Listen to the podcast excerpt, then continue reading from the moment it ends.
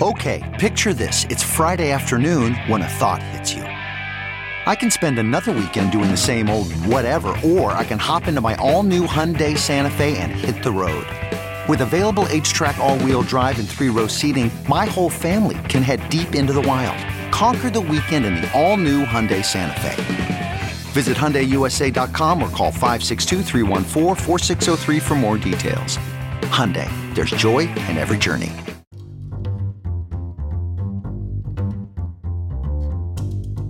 Hi, this is Josh Marshall, and this is the Josh Marshall Podcast. We have another episode of the podcast for you today. We're going to be talking about uh, COVID and the COVID epidemic, unsurprisingly. Also, this weird uh, combination of federal law enforcement slash election campaign actions uh, coming out of the Department of Homeland Security and the Justice Department, and it's uh, it's pretty it's pretty hard to disentangle which is which. I mean, my sense is that it's it's heavily uh, electoral, and I noticed there was I think there was well I guess a lot has happened even this morning. We are we are recording this at noon, a little after noon on Wednesday, uh, July 29th. 2020. And uh, just not uh, this morning, President Trump did one of his, you know, kind of uh, brief press availabilities and basically said, you know, it, it's up to the Oregon folks to get Portland in line, or we're we're going to have to go in there and clean it out. You know, kind of settle this once and once and for all. And then, like what, an hour later, the governor of Oregon goes on Twitter and says, "Yeah, I just talked to Mike Pence, and they're they're they're pulling out the federal forces." So, like, what? You know, what what happened there? And then I think there was just and and Matt, uh, uh, our colleague Matt, who's joining us today, uh, Kate Riga is on vacation. I would think we'll probably talk about this. They just announced that basically uh, the you know federal federal troops, federal forces being sent into major swing state cities in the, in the uh, in the Rust Belt. What is it? Wisconsin, Michigan. What what are the what are those the three they just announced? It was uh, Milwaukee, Cleveland, and Detroit, I believe. Although the White House sort of announced them last week without meaning to, um, so we can get into that. Right. So I get, and it does it it it certainly seems like the idea is you you you send in I don't know exactly which agency they're sending in, but you send in federal officers to kind of drum up a sense of dangerous out of control cities to kind of push the suburbs in swing states back into the Republican column. Whether that works or not, who knows? Uh, but we're going to talk about that. Um, before we uh, say anymore. Um, we are going to, you know, it's it's it's it's it's funny, David. I got all queued up here with my Grady's cold brew. Uh, ice uh, coffee sponsorship ad copy. And then just as we were getting started, I was like, oh, I got to clean off my desktop here in front of the computer, and kind of shut, shut a few browsers. So I looked up to, to, um, to find the copy and it was, the, the browser was closed. But I'm really, uh, quick on my feet, so I got it here. Uh, Grady's Cold Brew is here to help you stay cool and caffeinated this summer with their signature New Orleans style iced coffee. If you're still holed up at home, Grady's can bring the coffee shop to you. Their line of brew it yourself bean bags shipped directly to your door for less than a buck cup.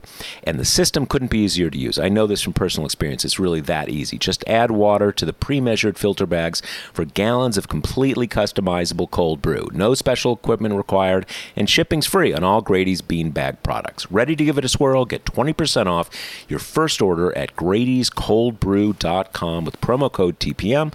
And remember, you can pick it up at your local grocery store or at Amazon.com. So, uh, David, what are we What so, are we doing?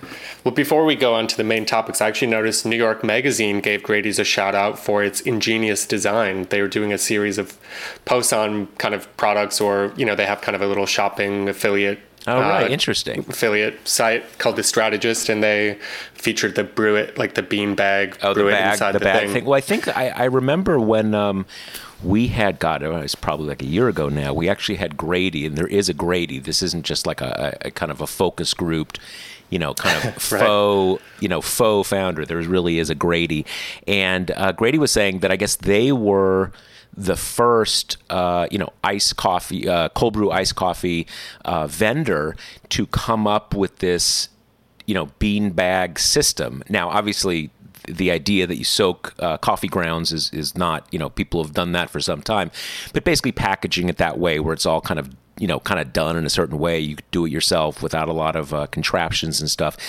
That they were the first ones to have that, and I guess everybody else has, or all the other vendors have have kind of uh, jumped in. But I know he was pretty. Uh, pretty proud of that of that uh, innovation in the Yeah. cold brew iced coffee Exactly. space. I mean, it really is. It really is as simple as just pouring water. So you know, if you haven't tried it out, definitely worth a shot. Yep. So, on to the news. Matt, just before we si- signed on to record, uh, some news out of Congress regarding the coronavirus. Representative Louis Gohmert from Texas has tested positive, and this comes after the congressman has perpetually refused to wear a mask on Capitol Hill. It seems like you know the mask wearing in Congress is hit or miss. On the Senate side, it seems like people are you know follow the rules pretty closely. A bit less so on the House side, with some Trump allies refusing to to cover their faces in in the halls of Congress. Gohmert is one of those who has not worn a mask in public. In fact, he was at the House Judiciary Committee with committee hearing with Bill Barr yesterday. Walked in behind the Attorney General, maskless.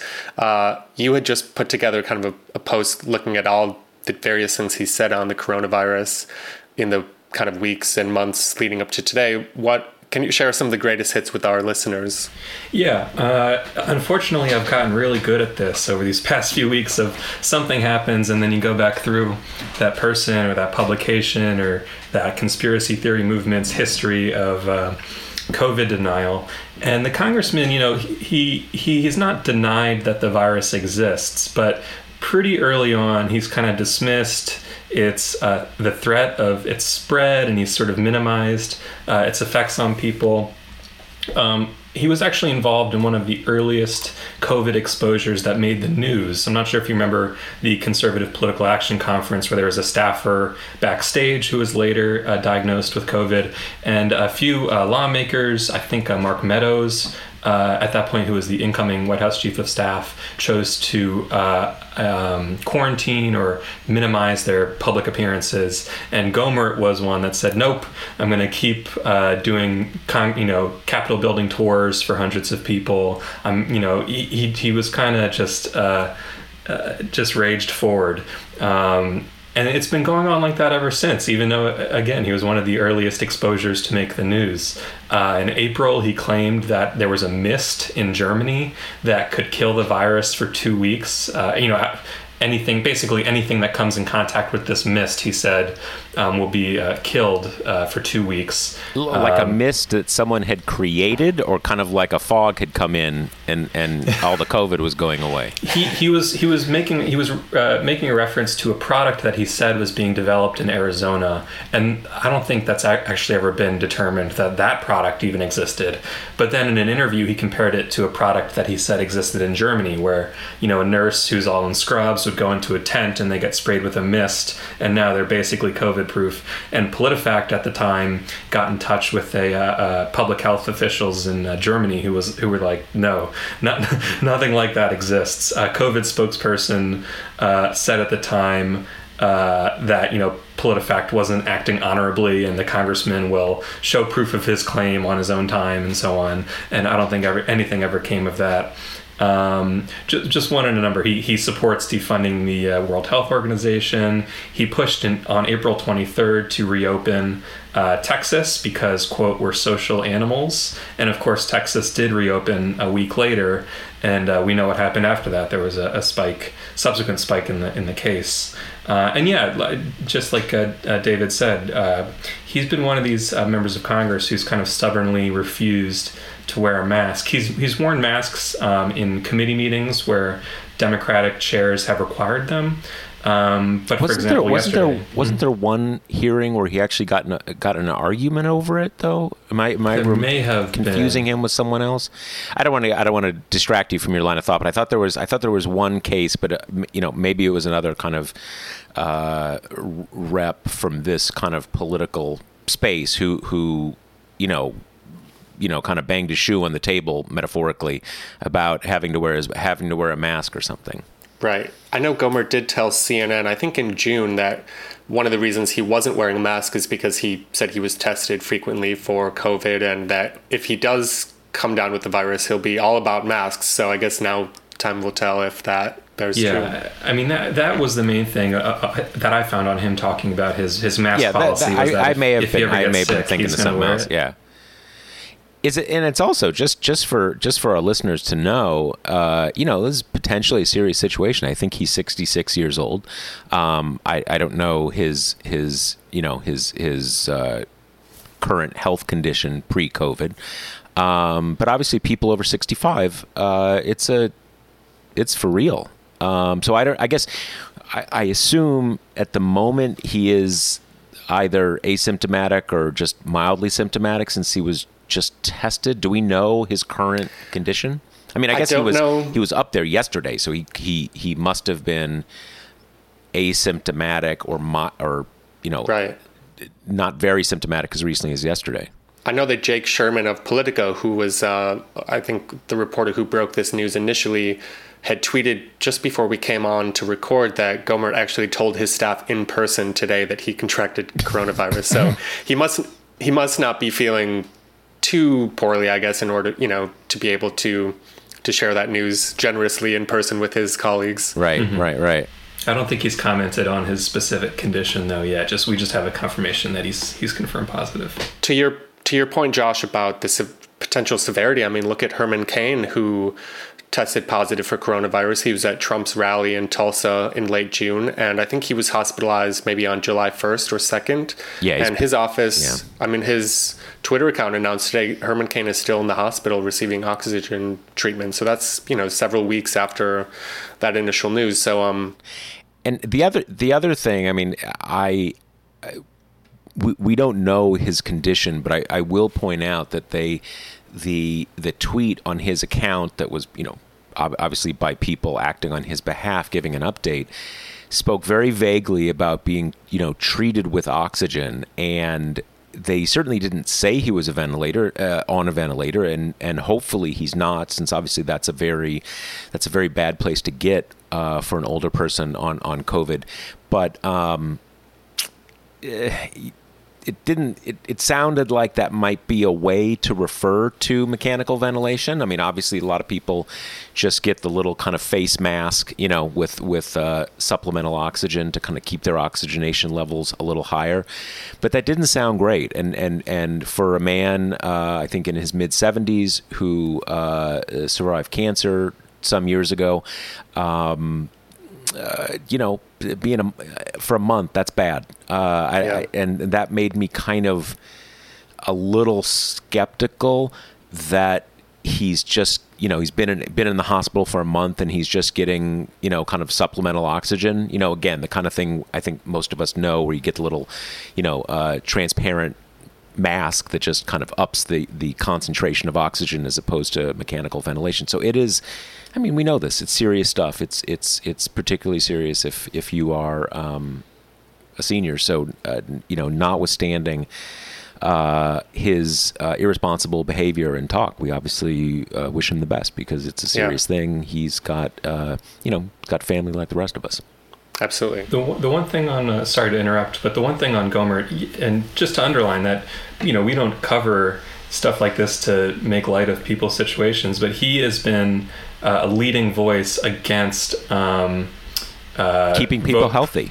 Pro, well, proxy voting in particular. Oh, right, right, right, He gave a speech that he compared it to, you know, people in the Spanish flu and people in the Civil War. They didn't they didn't complain about being afraid. They didn't have these wishy-washy concerns of dying. I think is how he put it. So it's in that context of him. Uh, uh, urging and, and voting for his fe- his fellow lawmakers to be there with him while he's maskless that we're reporting on all of this. And I think, you know, one thing we definitely need to, you know, collectively get away from is that this isn't this isn't a matter of like personal bravery. We're trying to make a disease, we're trying to make fewer people get the disease because that disease in the population has all sorts of negative effects. It keeps the economy from running at a, at a good level. Uh, it, it creates it, it costs huge amounts of money. It causes immense levels of personal suffering, both direct and indirect. So this is, you know, you may be, you know, kind of so balls up, you don't care about getting, you know, bitten in half by a shark. Great.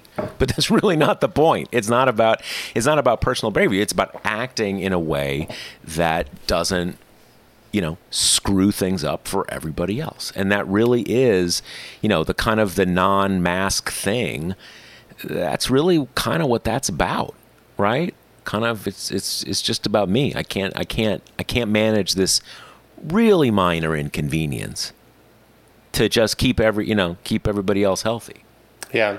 Josh, I wanted to touch next on a post that you wrote late last week looking at why New York's numbers have remained so low as you know cases explode in other parts of the country. Obviously, this is something of a reversal from the spring when New York was really the kind of global epicenter for the virus, and now from the numbers I've seen over the last few days, our positivity uh, test testing is in about like one percent, sometimes a little less, sometimes a little more. Yeah, I actually just as we were as we were recording, um, I, I the the daily numbers come out around noon in New York every day, and they they actually show up first in a kind of a uh, in a, in a limited form on the governor's Twitter account, and then they they you know show up on the portals a short time later.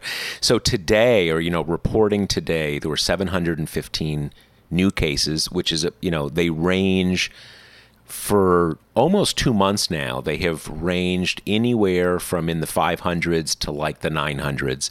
And as you said, just under 1% or just over 1%, occasionally getting up to like, you know, 1.3 or 1.4%. Actually, today it's 1.14%. So that's a little higher. Um, and it's always a little, you know, you never want to see it even nudge up a speck, but that's well within the band that it has oscillated within again basically going back from to you know to early June. And rem- and remind us in places like Arizona, Florida, Texas, what are the positivity uh, rates in those states? 15 up to sometimes closer to 20%? Yeah, I mean they bounce all over the place, but it, it, they are routinely in the in the upper teens and occasionally even get over 20 depending on the state. And and the funny thing, you know, one of the one of the uh, sort of you know slices of this story that that you may not know about unless you kind of really you know get deep into it is that the states that are you know that were very pro reopening kind of the more trump driven states have a lot of ways without necessarily faking the numbers presenting the numbers in less worrisome ways. And a number of the states that are currently hard hit Texas, Florida, Arizona um, they have their own ways of measuring test positivity. So, for instance, in Florida, the the way what test positivity means is what is the percentage of the tests that you gave that came back positive. Now, when we get these daily reports, that does not mean that every test reported was given yesterday or every positive that is reported came back positive yesterday. It kind of, you know, there's reporting lags and everything, but it all kind of comes out in the wash. And so what you do is you divide one from the other. And in Florida, they have their own proprietary formula that they don't share that generates a much lower positivity rate. So, Florida, if you go onto their site on any given day, it will often say something like 10 or 11%, where if you just do the math yourself, it's like 18 or 19 or 20%. And what they say that formula is, is that they are removing people who have tested a bunch of times because that kind of doesn't count. And eh, public public health people would have a better sense of well does that make any sense? Does that you know is that is that meaningful? My my sense is it you know it might be. It, it's it, there's some logic to that. Um, but that's not how everybody else is doing it. And generally the states that are being most aggressive just give you that division. So they come up with these ways to kind of massage the numbers and and oh we're going to do it this way, do it that way. I think the the most important thing is just that when you have all these like proprietary formulas, not only is that a little questionable, it makes it impossible to have an apples to apples comparison. So Right. when when we do it, we just do you know divide one from the other. And yes, they so basically in states like Florida, Texas, uh, you know, Arizona.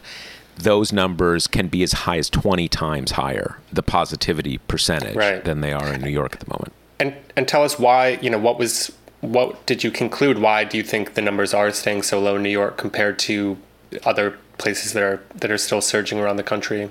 Well, the, the, the, I think the key question is is it that we are just doing a great job and we're doing really aggressive mitigation and we're sort of, you know, kicking butt and keeping the numbers really low? Or does the fact that we had this horrific outbreak a few months ago and the the best estimates again with pretty widespread serology testing suggest that you know 20% of the people in New York City got covid uh, even if maybe they didn't know it in every case that, that they got COVID. So that's a lot of people. That's not what we traditionally think of as herd immunity. But that almost certainly has some incremental impact, right? Every fifth person isn't a vector, can't be a transmitter. So there's some friction that must create um, in the transmission of COVID, but we don't we don't know how much. Um, there are other unique things about New York City. New York City has far and away the highest population density of any city in the United States, like twice as high as the next highest. We also have the subway, so we have a lot of good ways to transmit the disease. So, which is it? We don't really know. My own sense is that it is mainly just really aggressive mitigation and not reopening that quickly. One um, one argument, one thing that seems probative to me is that in upstate New York, which from the perspective of New York City can mean everything from like the counties right outside of New York City, you know, all the way up to, you know, Vermont. A lot of those areas had very low levels of COVID during March and April, but they're down at comparable levels to New York City. So having a massive outbreak does not seem to have been necessary there to keep the numbers down. What in the post you're talking about, the point I made wa- was this that we are all the three of us i think are all in different parts of new york city at the moment. And you go outside new york city and like pretty much everyone's wearing a mask. They may not be wearing it right. You see people with it kind of pulled down past their chin you know when they're walking on the sidewalk. But I- i would say that it is certainly 90% of people I see in just sort of like, you know, sidewalk traffic, people walking around, have a mask on their body, right? It may not be pulled up all the way, mostly it is, but there's a lot of masks. And when I talk to people who, like, say, live in Washington, D.C., people say, like, you know, everybody's wearing masks here too, Josh, but our cases are substantially higher. So it can't just be that. But I think the thing is that, especially in the absence of, strong messaging and leadership from the very top, i.e., the federal government, you really cannot uh, underestimate the sh- the behavior shaping impact of a cataclysm the way that New York, especially New York City and the New York City metro area, had in March and April people remember it. People remember everybody getting sick and the constant sirens and people dying.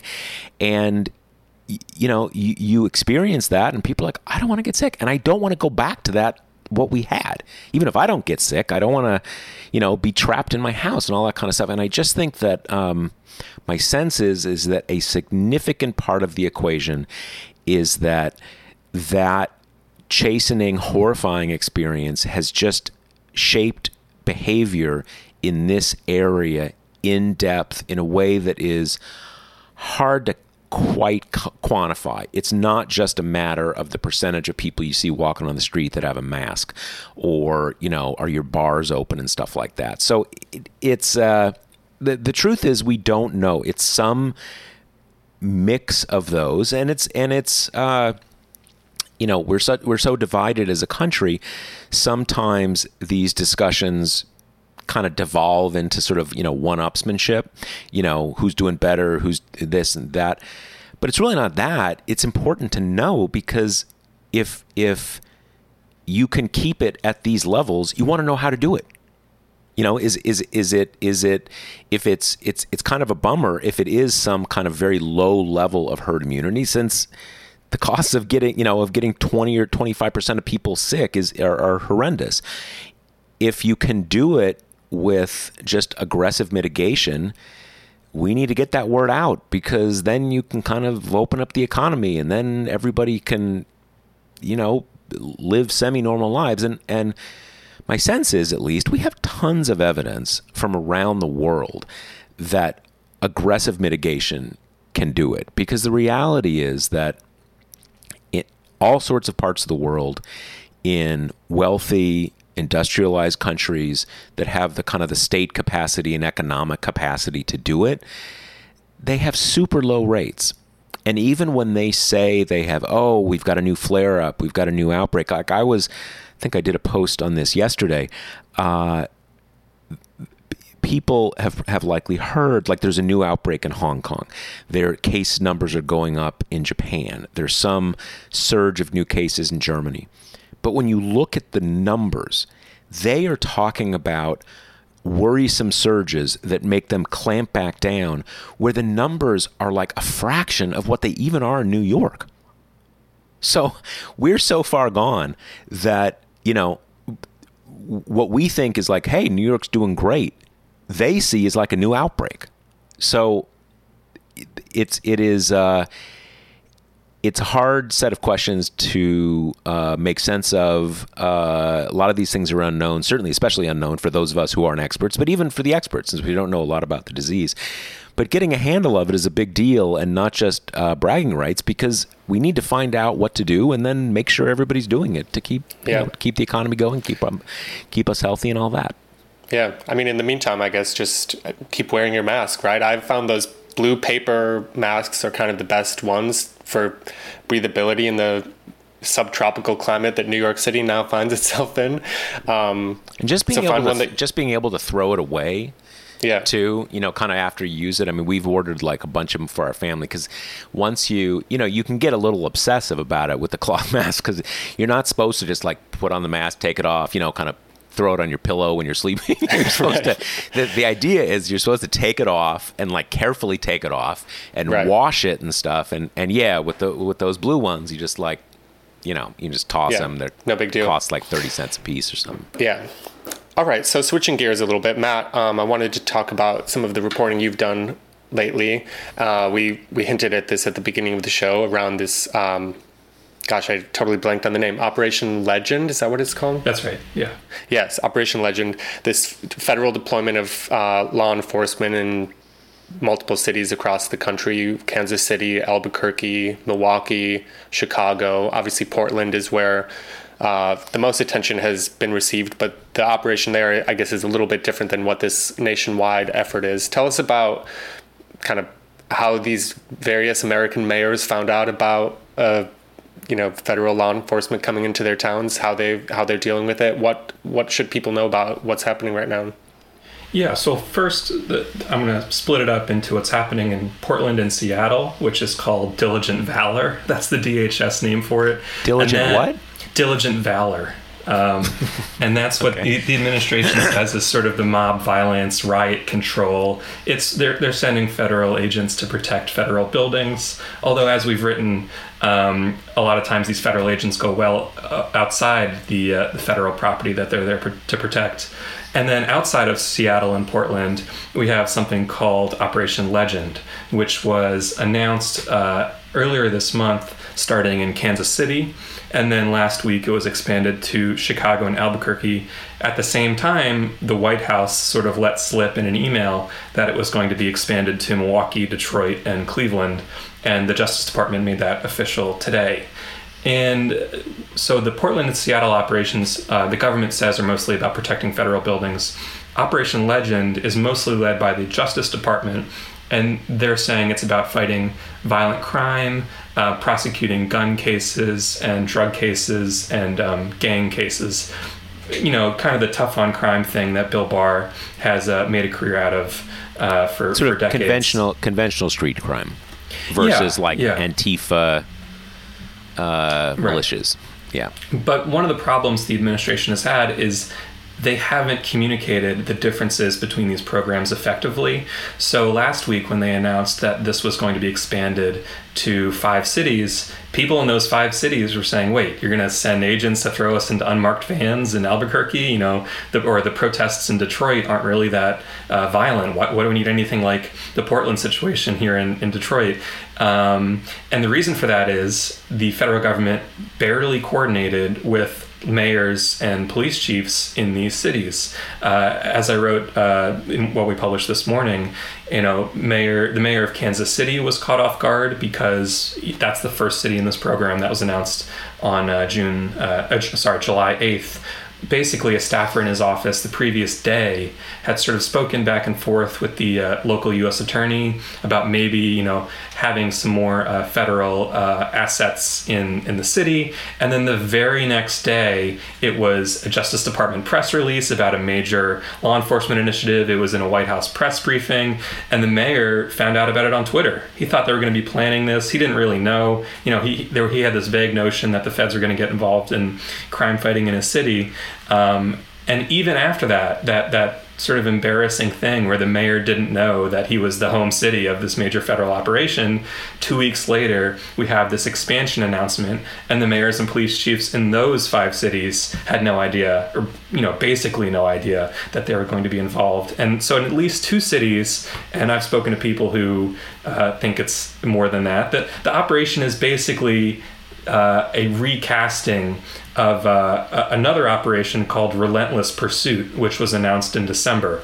And the outlines of the two of them are basically the same. That they're going to the, the the Justice Department is going to dump a bunch of money and dump a bunch of uh, you know FBI agents and ATF resources and marshals into these cities uh, to try to basically uh, goose the uh, violent crime uh, prosecutions. So because there was so uh, little information shared with these local cities, it comes off as kind of political because it, it comes off as sort of a federal government effort that has, uh, you know, it's supposed to make the crime situation in these cities better, and yet there's been uh, pretty minimal coordination, uh, and also Let- it's just let not me, very let me clear. a- let me ask you, Matt. Is it whether it's really a a, a misunderstanding? Because my sense of this has been, and but but as you say, or as I'm learning, you know, there was a version of this they had back in December, you know, long before.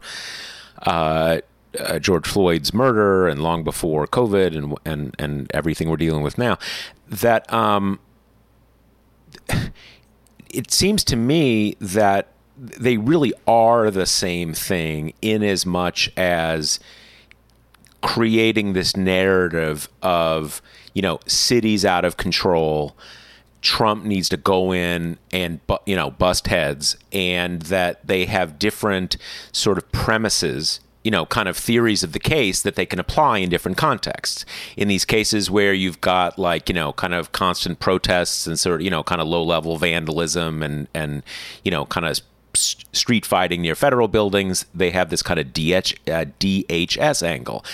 You know, we have jurisdiction to police federal properties, and kind of like maybe you threw a rock at the federal property, and we're going to catch up with you, uh, you know, later in the evening at your house when you're having dinner. Uh, So, okay, so that's one thing. And then in these other areas where they don't really have that, it's just, you know, kind of general federal law enforcement where there is you know it's kind of complicated because you know kind of ordinary crimes are basically a state and local state and local jurisdiction but you know there's D- DEA and there you know so i- i- is it a misunderstanding or is it um you know that in reality it kind of is all part of the same thing and there's just sort of different flavors they're applying in different areas Right. The White House has, if they haven't mistakenly made it seem like the same thing, they, it's they've they've purposefully tried to create this image that these cities have run rampant with crime, and uh, you know that Portland is the same thing as Milwaukee, and what they really need is more FBI in their city. Um, for example, the city of Milwaukee uh, said they only realized that they were part of the discussion about this crime fighting initiative because Mark Meadows mentioned them in an interview. And in that interview, he said he put Portland right alongside uh, Milwaukee, right alongside you know other cities in the quote unquote heartland or whatever, as places that needed federal help. So you know, Bill Barr has has tried to differentiate them. He said this one's classic crime fighting in his words, and the Portland and um, Seattle operations are about mob violence. But obviously, the president has set all these cities in the same breath. You know, so they need to be dominated and under control and so on. Mark Meadows has. And I do want to distinguish between Operation Legend and uh, Operation Relentless Pursuit a few months ago. I spoke with people in um, the Kansas City mayor's office who said that operation in December, the crime fighting one, was the product of a few months of planning. And they kind of went back and forth with the federal government about what was needed and what could be achieved and so on. And then to have it relaunched on a day's notice under a different name at the same time that the president is spouting off about how all these liberal cities are out of control, that's what that's when it became for them overtly political that they were they would take this carefully planned uh, you know operation that was meant to go after gun crimes and murders and federal offenses and turn it into something overnight that was about uh, a so White House event basically. This is this is what I wanted to ask you whether what was usually when there are these kinds of things with with the federal government, you know, federal law enforcement. The, the baseline is that someone kills someone in a city. That's the pol- got a police local police force does with that. You got a local DA. And normally when you have the feds coming in, it's because maybe there's, you know, a certain city has become a transshipment point for drug smuggling or there is an outburst of gun crimes and so you know since things cross jurisdictions you need you know you're focusing on guns what was the focus of what was happening in december right um, well, I mean, it's pretty pretty close to what this Operation Legend. The, the, the missions are pretty close. So I'll read from the Operation Legend um, announcement today because, like I said, it's pretty much the same thing. Where they said they're going to be focusing on combating violent gangs, gun crime, and drug trafficking organizations. Um, so there are federal laws that come into play when you're talking about gun offenses, uh, gang violence, drug trafficking, and the, the, the federal government's uh, approach here is basically going after those federal crimes as a way to impact local criminal violence. Um, so obviously, the, there's a decades long history of, of uh, especially sort of law and order Republicans using those type of tactics to, to really tamp down on cities and to fuel the sort of incarceration machine and so on. Um, but that was the message in December, and that was the message this month, where sort of out of the blue they re-announced this program. Well, you know, there, before Antifa or Antifa, I you know I'm, I'm sort of sliding into President Trump's pronunciation. Before uh, Antifa was his big bugaboo. His thing was MS-13, this uh, Central American, uh, you know, origins in Central America, uh, criminal gangs, you know, extortion, drugs, all that kind of stuff. It does, you know, somewhat like Antifa. It does exist, but it has, you know, been made into sort of like a a sort of a racist uh, you know, kind of scare thing. Uh, now, so my, my, my question is: Is it the case that that that uh, you know, drug smuggling or gun crimes were going up in Kansas City? Was it was was something happening?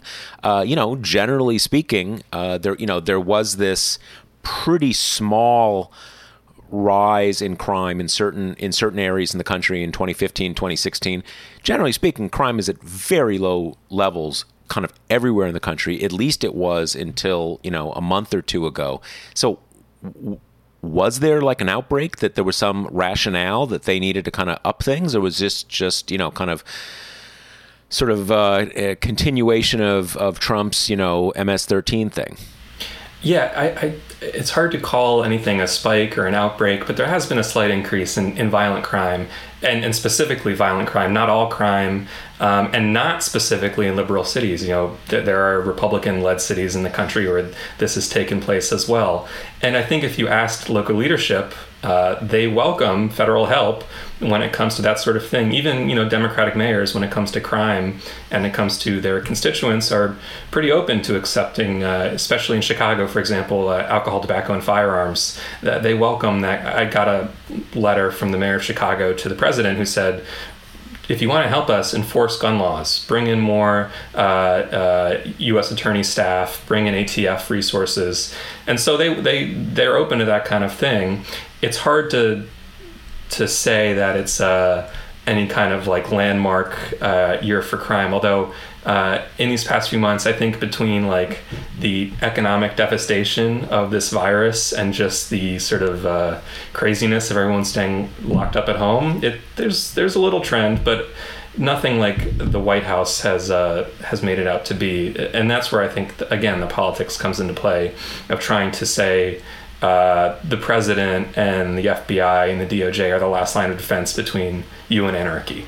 You know, right. I mean, Trump is the message. Trump tweets law and order every other tweet, basically. Right. He says he's going to protect suburban moms, things like that. He's using all Yeah. of these And all it- these people- quivers uh, in his right. arrows in his quiver. Yeah. And if you wanted to fight crime, there is a way to do that with a federal local partnership, but it's not by announcing it without them knowing.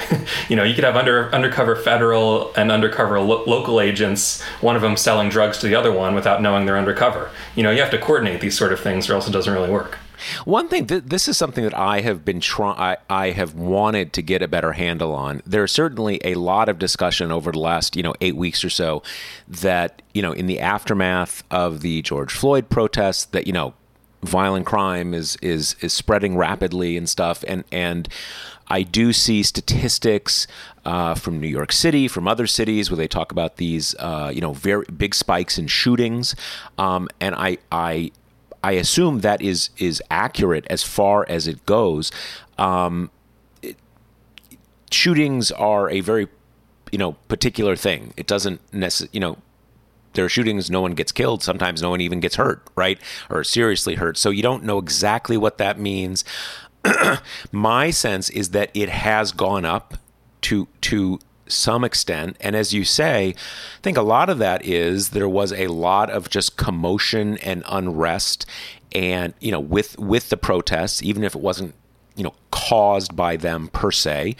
And you have another aspect of you know, people have been locked in their houses for three or four months, and that just that has an effect on on behavior. So it it it it's not surprising if you would have an uptick, but but you, you want to kind of go in a little more granularly and say, okay, week by week, let's look at let's look at robberies, let's look at burglaries, let's look at assaults, let, let's look at murders. You know, are they going up in a in a kind of a a a significant way, and I I have not. I mean, some you know, in some cases, you know, uh, uh, George Floyd, I believe.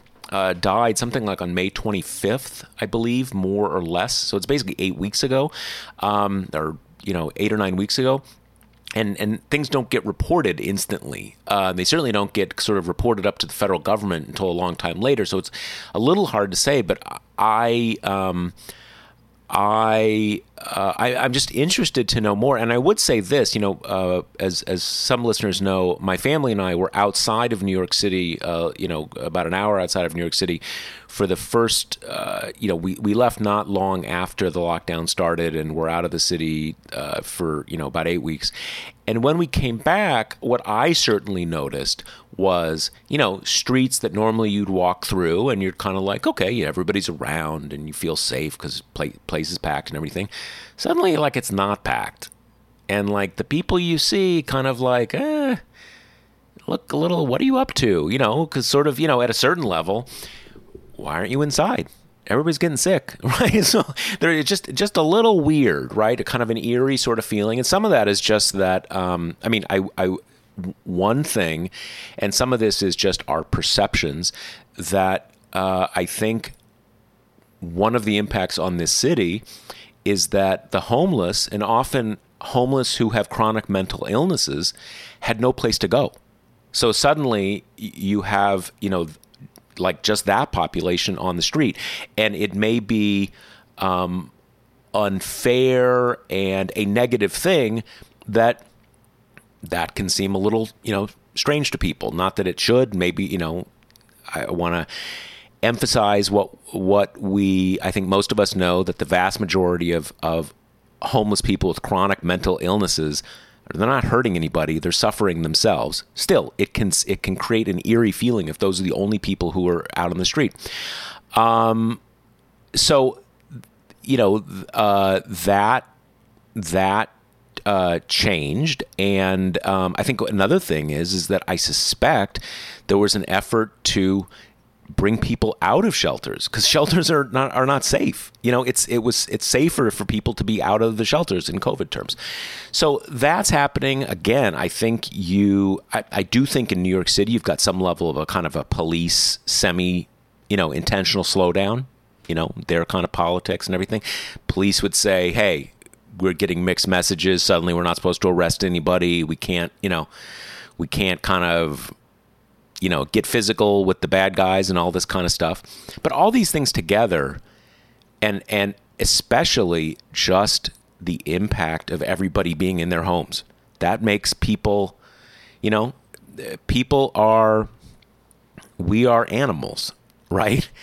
You contain the energy too much, people tempers flare. So all these things it seems logical to me and not terribly worrisome, assuming we're not going to be on, you know, kind of in COVID lockdown forever, that you you are going to have a kind of, you know, some level of of uptick in violent behavior, but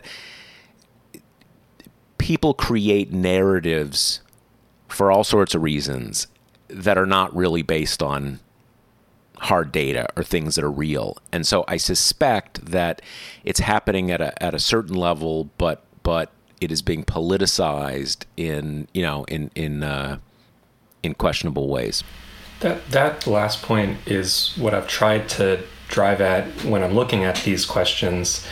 Um, acknowledging that there, there's been a spike in some cities and some circumstances in violent crime and shootings and so on, but then there's this immediate diagnosis. For example, uh, Barr Bill Barr during the uh, Justice Department event announcing this expansion said he, he referred to George Floyd's uh, the, the, police killing of George Floyd as that terrible event in Minneapolis, and then said right after that that we had this extreme reaction that has demonized police and called for the defunding of police departments. And what we have seen then is a significant increase in violent crime in many cities, and this rise is a direct result of the attack uh, uh, on the police forces and the weakening of police forces. So, immediately from the White House, any motion toward a, a protest movement for social justice is to pin any subsequent uh, criminal activity on that protest movement.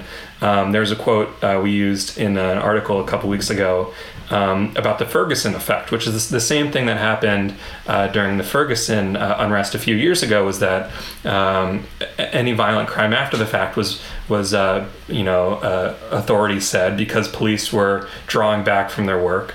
There was a paper by a criminologist and sociologist that found the national discourse surrounding the Ferguson effect is long on anecdotes and short on data.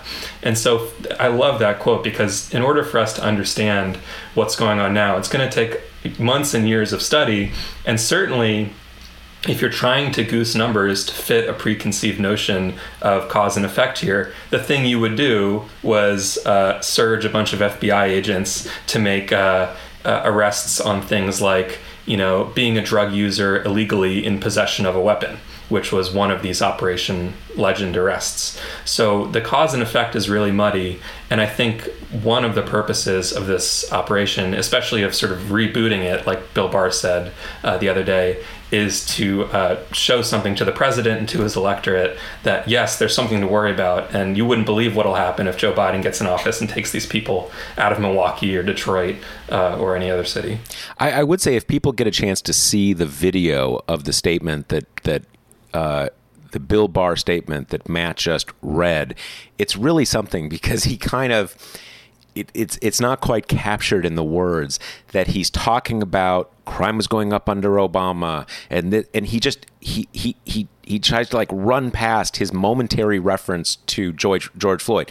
He's like, you know, crime was going up, and then there was this really unfortunate incident in Minneapolis, and all of a sudden everybody hates the police, and isn't it, you know, like he he he he couldn't he he had to run. He had to speak. He he couldn't even rest with it for a moment in his speech. He just wanted to kind of get past it as a as a as a a, a kind of an incident, a tragic but but um, a tragic, uh, but you know, kind of uh, what word am I looking for? You know, something that doesn't really have anything to do with anything. Just a kind of a little incident that that that along the way that uh, that happened, and we need to mention it. But the real issue is demonizing the police, and and as you say, this is always the um, and and the reality is is we we don't know the effect of of of of, of these things.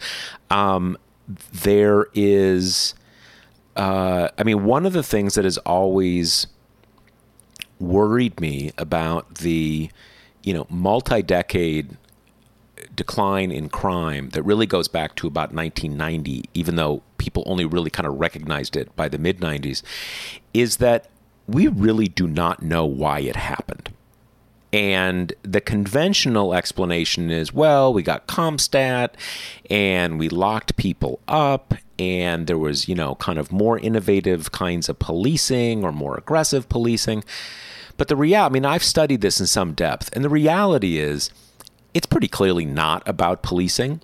Now, p- police obviously don't want to hear that because e- even even if you take out all the negative things, people work hard. They you know uh, want to know they're making a difference, and I'm sure they are making a difference. But they were trying to make a difference in the '80s too, right? And they were trying to make a difference in the '70s, um, and we don't know. And not knowing you you know it's kind of back to like you know uh, covid mitigation that if you don't you, you want to know what works and what doesn't because then you can keep doing it. And if you don't know it could just kind of come back again. And as much as as much as obviously we don't want violent crime because we don't want people to be victimized. And we also don't want people uh, rotting in prisons. But the another really big reason is that it is almost a, a an absolute in human history if you want to bring the right to power in a society have a lot of violent crime. It is like the surest thing in the world. So people who believe in progressive politics and a more equitable society a more humane society actually have the deepest investment in keeping crime low, keeping a, a feeling of general safety in society, because that's when just, you know, humans are more inclined to to create societies that are more humane and and and, and more just. And, you know, you start having uh, lots of murders and lots of, you know, uh, burglaries and all that kind of stuff. People will start thinking like, well, if we have to lock up a lot of people, you know, that's that's you know kind of too bad and uh, uh, death penalty may not, you know, may be kind of harsh, but like I need to feel safe in my home. So if, again, people who believe in progressive politics, who believe in a more humane society, have a deep interest in understanding what keeps uh, levels of violence and crime low because it's almost close to being a prerequisite for uh, progressive governance. Yeah, and Matt, we'll have to have you back on. Keep us posted on how these you know deployments of force, how it goes, and you know any flare ups that that our listeners should know about. Yeah, so definitely. Keep us posted for sure. But I think that's about about all the time we have this week. Yeah, uh, remember uh, Grady's Cold Brew Ice Coffee is a sponsor of the Josh Marshall podcast. You can uh, order it at Grady'sColdBrew.com. If it's your first time ordering, you get 20% off by using the promo code TPM, promo code TPM, and you can you know pick it up at your grocery or on uh, Amazon.com. Sounds good. See you guys next week. Cool. Later. All right, take care. Bye.